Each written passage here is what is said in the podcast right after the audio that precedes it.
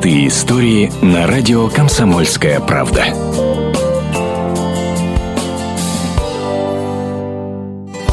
Алёна Цыгану из поселка Хамутово, что под Иркутском, даже и представить себе не могла, что будет рожать на посту Дэ Пэ Эс. Рано утром двадцать пятого сентября она проснулась от того, что начались схватки. Их она ни с чем не перепутает. В семье уже есть двое детей. Муж Алены, Виктор Семенов, сразу побежал заводить машину и через считанные минуты уже вез ее в роддом Иркутска, но опоздал.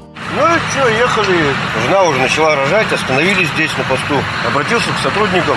Чего только не видел за двадцать лет службы майор полиции Александр Сорокин. И погони были, и стрельба, и задержания. Но вот помогать будущему отцу принимать роды ему пришлось впервые. Я находился в здании здесь, писал бумажки. Напарник прибежал, говорит, там в машине рожает женщина. Что делать? Я говорю, скорую быстрее вызываем. Я вышел, нажал на сто двенадцать, так как скорая всегда занята у них диспетчерской. Набрал сто двенадцать телефона, быстро вызвал скорую. Оперативно там приняли заявку. Ну, скорую минут через тринадцать приехал уже. В то время же ребенок уже родился.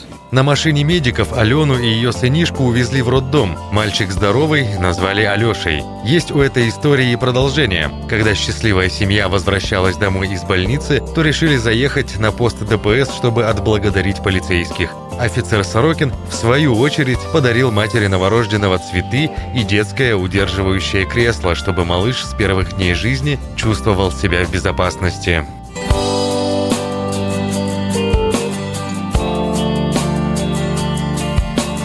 Простые истории на радио «Комсомольская правда».